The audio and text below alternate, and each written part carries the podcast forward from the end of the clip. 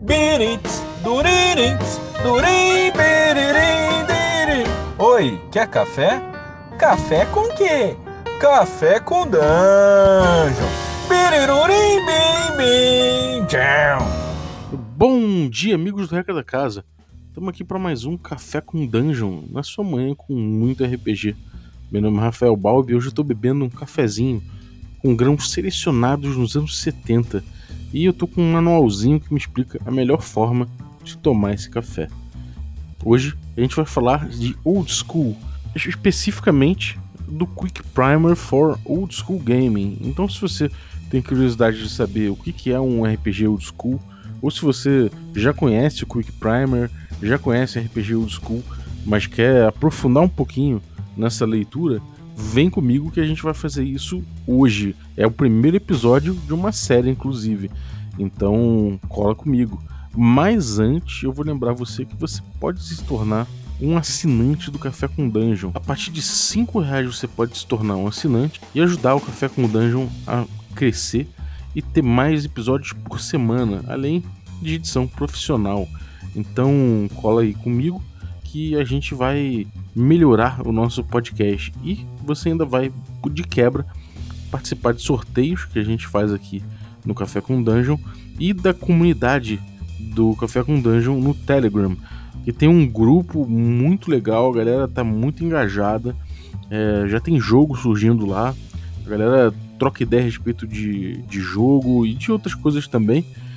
E também é lá que eu mando os meus, os meus áudios extras, né, meu conteúdo extra, que às vezes provoca a galera a discutir mais ainda é, sobre fundamentos de RPG e outras coisas mais. Então, ajuda aí picpay.me barra café com dungeon.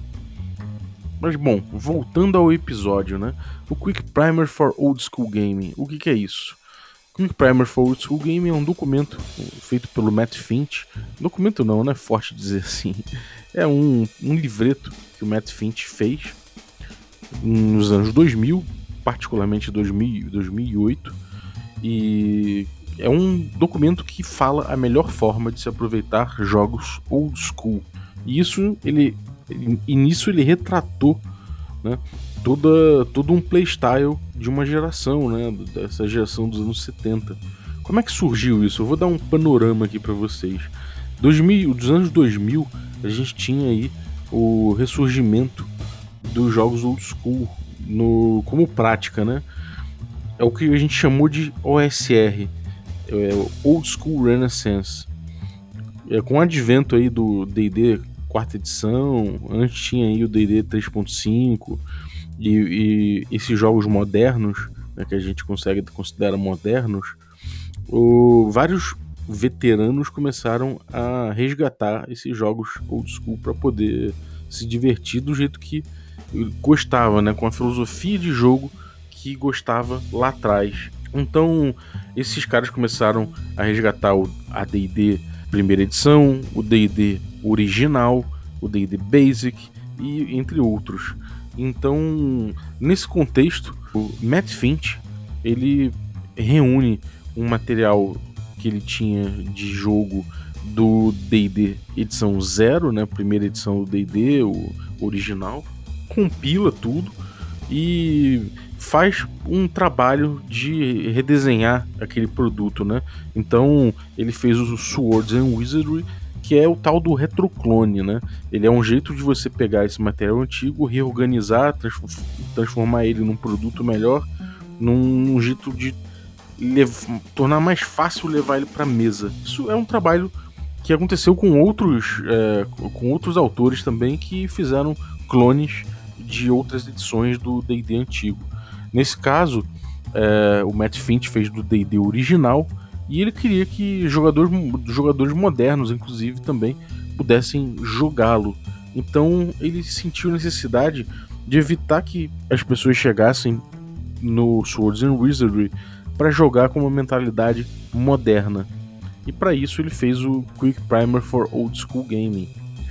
Então a gente pode ver o Quick Primer, ele é um PDF que você consegue de graça na internet. Eu vou botar o link na descrição do episódio. E você de cara já vê na natureza old school desse documento porque ele tem uma ilustração bem, bem típica, assim, né? Preto e branca, é, bem naif, né? No, bem ingênua a ilustração. É, meio feia até a ilustração, né? Você não entende muito bem o que está acontecendo ali. E aí ele começa. Ele traz aqui uma introdução. Primeiro, ele diz que o público-alvo dele é de jovens e veteranos.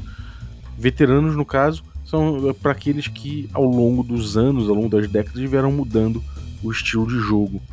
Então ele quer atingir essa galera. E é muito interessante isso, é muito acertado, porque ele quer falar com a galera que joga de outra forma, né? E para alertar de que você não pode jogar um jogo da forma que você joga outro.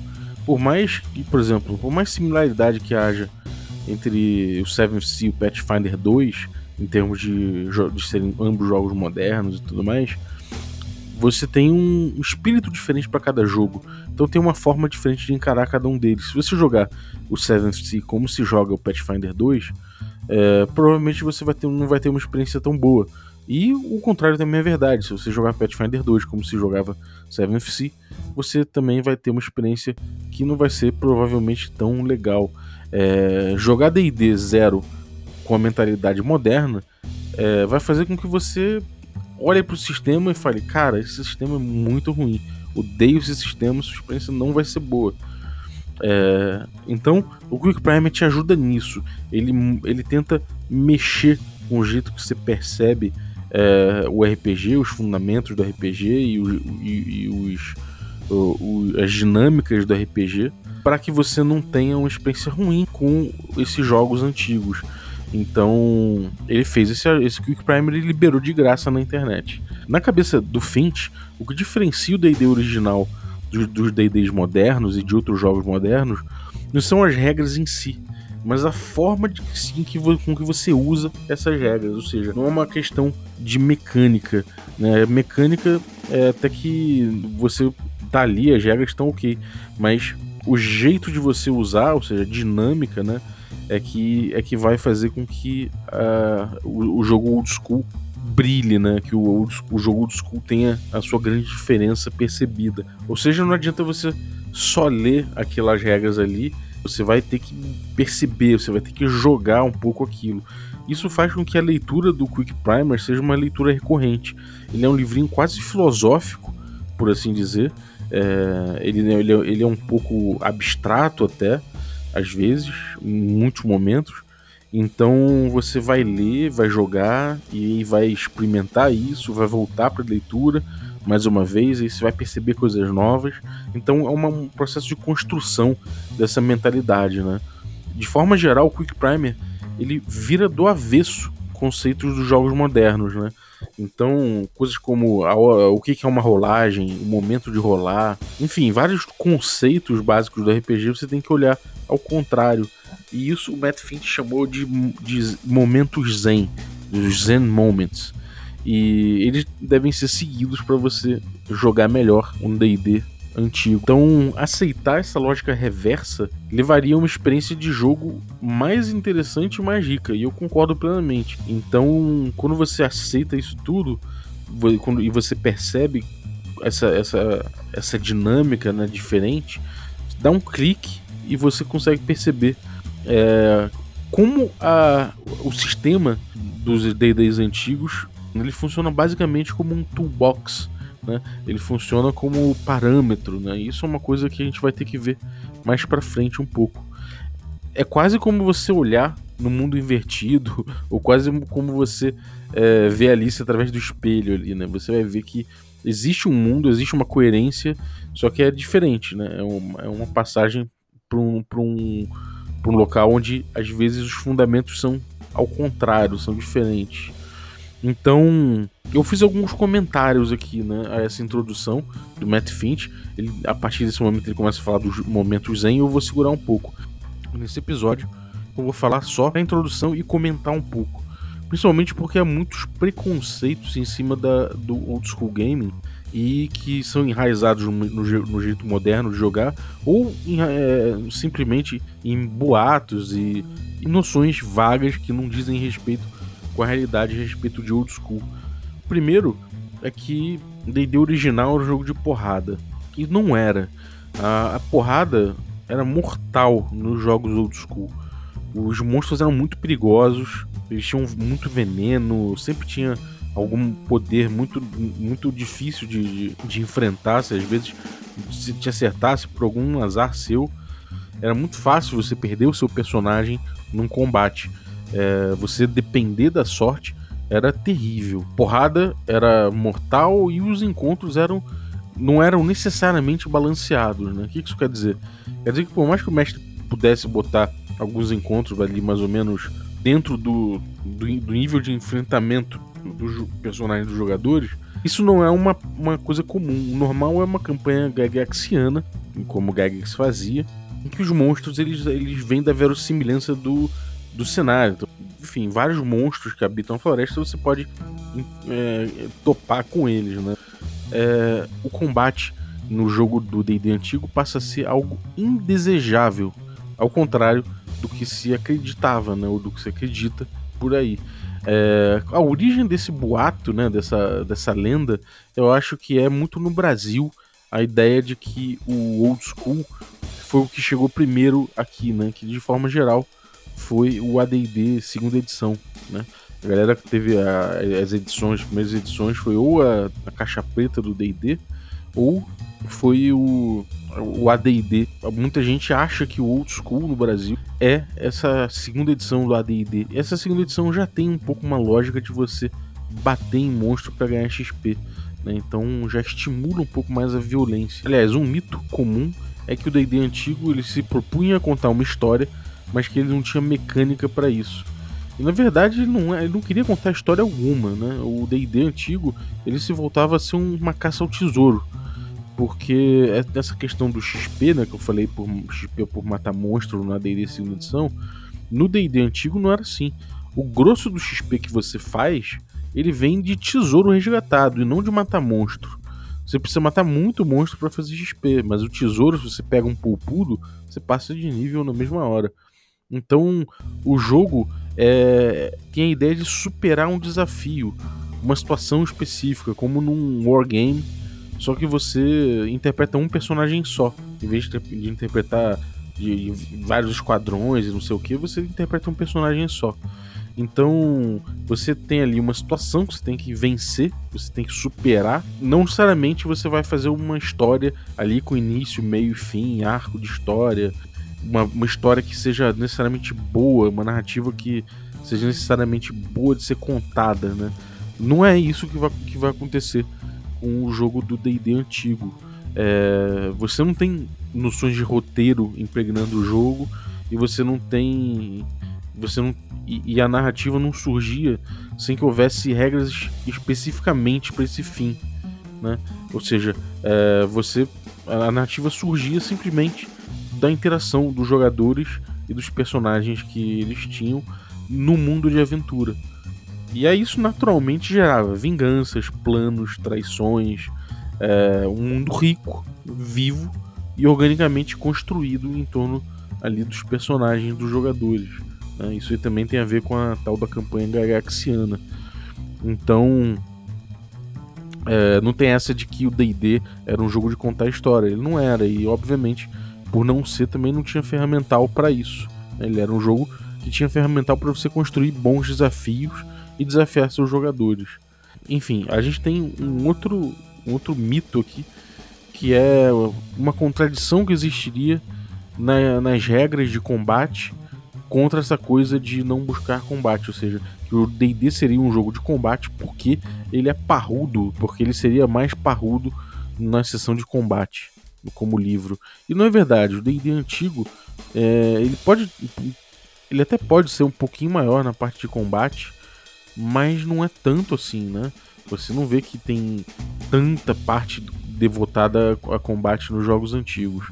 E além disso, você vê que o, a função dela não é puxar o jogo para esse lado, é o contrário. As regras elas parametrizam o que é mais arriscado no D&D de forma geral. Quanto mais arriscado uma situação, provável que você veja mais parâmetros no sistema. Então você vai ver que o combate é muito bem parametrizado, as, as situações de save and throw são bem parametrizadas. Então você acaba rolando o dado no old school quando o perigo é mais iminente mesmo. É, porque o risco é essa coisa que é mais parametrizada. É, o sistema te mostra como ele é rápido. Aliás, o sistema te mostra como ele é mortal. Isso é uma coisa muito interessante. Você, é, analisando o sistema, você consegue perceber, sem muita dificuldade, que vai ser acionado quando houver um risco muito grande sendo corrido. E, e, é isso que a gente fala de que ele joga muito na dinâmica, né? O old school ele joga muito na dinâmica. É, a gente vai com, na, nessa conversa entre mestre e jogador, avançando o jogo, só que a partir do momento que o jogador assumir um risco, me, as mecânicas vão ser acionadas e o sistema entra em jogo. E se o sistema entrar em jogo, o perigo vai, vai, vai cantar, né? Então, provavelmente você vai ter que fazer uma rolagem e por conta daquele risco que você assumiu, e aquela rolagem não necessariamente vai ser bem sucedida. Não era até um pouco mais difícil, é, as rolagens eram até um pouco mais difíceis, né? Para exemplificar isso, por exemplo, o Ben Milton no Maze Rats, ele botou que você só precisa fazer um teste quando a dificuldade for 10 ou mais em 2d6. Ou seja, realmente é uma, são situações difíceis nas quais você pede rolagem, nas outras você pode simplesmente deixar a ficção rodar no, no diálogo entre mestre e jogador. Então, é, o jogo o jogo se passa muito mais no diálogo parametrizado entre mestre e jogador do que em rolagens e mecânicas, né? É, ele funciona justamente nessas dinâmicas e acaba nisso aí testando mais o jogador do que sua ficha, né? Do que a ficha dele, do que os poderes que ele tem ali. Então, é, ele, é, o, é, o, RPG Old School ele é criticado às vezes por isso, inclusive, né? Essa ideia de testar o jogador e não a ficha, que é um dos momentos zen que o Matt Finch traz. Eu não vou entrar muito nisso agora, mas é, existiria um problema entre em testar o jogador e não a ficha. Seria uma coisa que o Old School não conseguiria fazer ou que faz mal, ou que não, não, não tem como. E isso é uma coisa que funciona assim no old school e é interessante. É... Quando você fala que você vai testar o jogador e não a ficha, imagina, por exemplo, um, um quebra-cabeça, né? um puzzle no meio da dungeon. Imagina que tem uma porta que para você abrir você tem que resolver esse puzzle. É... se você estiver jogando um jogo old school, você é encorajado como mestre a botar o puzzle na frente do jogador dos jogadores, né? E falar, resolvam. E os jogadores vão olhar aquilo ali e tentar resolver. Se você puder botar um timer melhor, etc. Mas é, você desafia o jogador diretamente. Se for num jogo de DD moderno, por exemplo, é muito provável que o jogador fique um pouco indignado. Ele vai falar: peraí, mas o meu mago ele é todo inteligente, ele é muito mais inteligente que eu, inclusive. Ele tem um bônus de mais 4 na inteligência dele. Por que, que ele não pode rolar pela inteligência dele para ver se ele consegue resolver esse puzzle. E ele tá certo, né? Afinal de contas, o personagem dele é muito mais capaz que ele. Então, por que você está testando ele e não o personagem dele? Isso acontece porque nos atributos no D&D antigo não significavam muita coisa. Você tinha ali um bônus que ia até mais um no máximo, ou até menos um, dependendo do seu score no atributo, e ele influía basicamente em algumas coisas especi muito específicas. Por exemplo, se você tem força mais um, isso vai influenciar no seu ataque, no seu dano melee e no open doors, né, na chance de abrir portas. Especificamente assim. Já o, o, sei lá, a destreza vai influenciar na sua armor class, na sua classe de armadura, vai influenciar na sua chance de, de acertar com o ranged, né, com ataque à distância. E é isso, é isso que você tem em sua destreza funcionando. Fora isso, você não tem nem teste de atributo, né? Você nessa época você não tinha na regra um teste de atributo para se fazer. Isso foi um ruling que foi sendo desenvolvido aí ao longo dos, dos anos e culminando nos, no meio dos anos 80 como uma regra do D&D mesmo. Mas antes era no máximo um ruling, né? Um, uma decisão do mestre. Mas o normal é que os atributos fossem somente parâmetros o Gygax fala disso, por exemplo, quando ele cita uma bruxa que pega um fighter no caminho dela. Então ela encontra esse fighter, esse guerreiro, e ela pode, ela tem poder suficiente ou para matar ele ou para capturar ele. como saber se ela vai capturar ele ou vai matar ele? Olha o carisma. Se o fighter for carismático, pode ser que ela resolva capturar ele, levar pro, levar pra cabana dela e alimentar ele e, e deixar ele dentro de uma gaiola, por exemplo. Se ele for, se ele tiver uma, um carisma baixo, pode ser que ela fale que acha que ele realmente não presta para nada e resolva matar ele ali no caminho mesmo. Então, é, é, você vê que o atributo ele é só um parâmetro para esse diálogo entre mestre e jogador, muito mais do que qualquer coisa mecânica no jogo. Ao contrário da quinta edição. A quinta edição, por exemplo, as edições modernas do D&D, o atributo quer dizer muita coisa, né? Inclusive, você ter uma inteligência 18 no D&D quinta edição faz você o seu personagem ser realmente muito extraordinário, muito a, além das suas capacidades como, como jogador, né? É, ele é um personagem muito, muito mais capaz do que você. Então isso leva naturalmente o jogador a querer que você resolva esse, esse espaço com rolagens e com chances ali dentro do sistema. É, no old school, por não ter essa muito, muito essa diferença né, entre quem é você e quem é seu personagem, você tem menos espaço de metagame ali. O seu personagem é o seu proxy, particularmente no mundo de aventura. É, não é à toa que Caverna do Dragão, é, quem, quem, quem tá ali no mundo de aventura são os próprios é, jogadores, no caso, os próprios personagens, né? O, o Bob, o Hank, aquilo. É, eles saem diretamente do mundo real e vão pro mundo de aventura com seus. É, e eles são eles mesmos ali, né? Então, ou seja, é, um, é um, quase uma metáfora para essa coisa do DD antigo em que você jogava com o seu proxy ali dentro do mundo de aventura. É, e isso, enfim, isso é, dá menos espaço desse metagame que pede que você tenha soluções mecânicas para cobrir esse espaço. É, isso também tem aquela coisa do.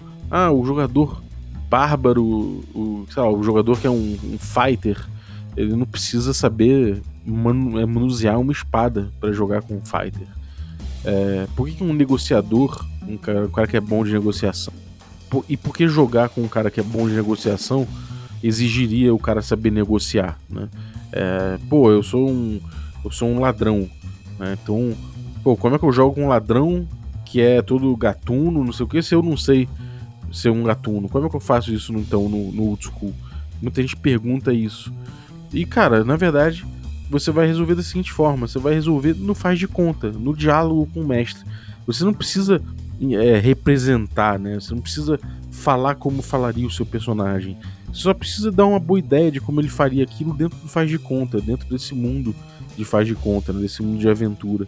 Então você vai lá e você vai apresentar boas ideias de como de repente o seu personagem é, convenceria um rei, por exemplo, a liberar ou liberar cavalos para o grupo, por exemplo. Então, se você falar, ah, eu de repente eu vou oferecer alguma coisa em troca, posso oferecer isso aqui, isso aqui em troca, ou posso convencer ele de que é, de que é interessante ele liberar porque a gente pode de repente resolver determinados problemas que para ele fazem diferença, ou de repente eu vou convencer ele, enchendo o saco dele até ele, ele falar que é, ele achar que é mais fácil ele dar o cavalo logo pra gente do que eu parar de para eu parar de encher o saco do que ele ficar me ouvindo ali. Então se tem ali várias abordagens possíveis, ainda que você não precise representar esse chato que vai ficar falando. Você não precisa chegar em primeira pessoa e ficar enchendo o saco do, do mestre como faria o seu personagem com o rei. É só você dar uma boa ideia. E tem muita gente que fala também, ah, mas qual o parâmetro desse boa ideia no old school? Isso é meio, meio marmelada? Não é. Se você der uma boa ideia pro mestre em relação ao que pode acontecer, é, o mestre não tem por que dizer não para sua ideia. Né? Se é uma, uma ideia razoável, de acordo, tá de acordo com as características do rei, por exemplo, se, se o rei for um cara é, um cara amistoso, um cara que sabe ouvir as pessoas, um cara que, enfim, que rolou numa, fez um teste de, de reaction e deu que ele estava amistoso naquele momento, isso tudo pode ajudar o mestre a decidir esse tipo de coisa, mas principalmente é decidir que a ideia que o jogador teve não, é, não expôs o seu personagem a riscos. Isso é uma boa ideia, é isso que faz uma boa ideia no old school. Lembra que eu falei que é um jogo de desafio?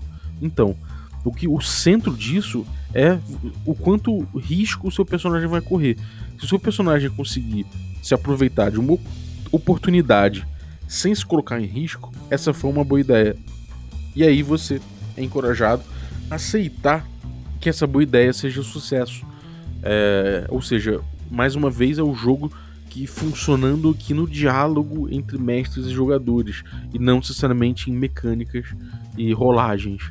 É, essas são as boas ideias no old school, né? são as que te afastam do perigo. É, de forma geral, então, o old school ele, ele, ele dialoga o tempo todo com o risco e com o perigo. E quando não houver risco e perigo, o mestre não tem por que ficar pesando a mão e ditando muito para onde vai a aventura. É bom ele, ele compartilhar essa, essa, essa narrativa que vem sendo construída aí com base no desafio. Acho que é isso, acho que aqui a gente viu algumas noções erradas sobre o OSR, sobre o old school, e o jeito que a OSR resolve certas coisas em relação ao jeito que jogos modernos resolvem. Né? Espero que você tenha curtido. Isso é uma introdução aqui ao Quick Primer. A gente vai ver os momentos zen em que, ele, em que o Matt Finch analisa mais a fundo cada momento zen desse aí. Então a gente vai analisar em separado cada momento zen que ele traz no, no, no Quick Primer em outros episódios. Então a gente vai esmiuçando aqui junto. Muito obrigado você que ficou me ouvindo até agora. Espero que você tenha curtido. E eu gostaria de agradecer também os assinantes do Café com Dungeon, os assinantes Café Gourmet. O Vitor Hugo Martins, o Murilo Volotão, o Pedro Cocola, o Helder Torres, o Erasmo Barros e o Ricardo Mate. Muito obrigado pelo apoio de vocês, galera. Isso é muito importante para mim. Eu gostaria de, apoiar, de, de agradecer com o mesmo entusiasmo os apoiadores do nível Café com Creme e os apoiadores do nível Café Expresso, que também trazem uma ajuda singular, muito interessante e muito necessária aqui para o Café com Dungeon continuar crescendo. E vejo vocês no grupo de Telegram para a gente trocar uma ideia aí sobre esse episódio e sobre outras coisas aí. Então, muito obrigado de novo, valeu a todos e até a próxima.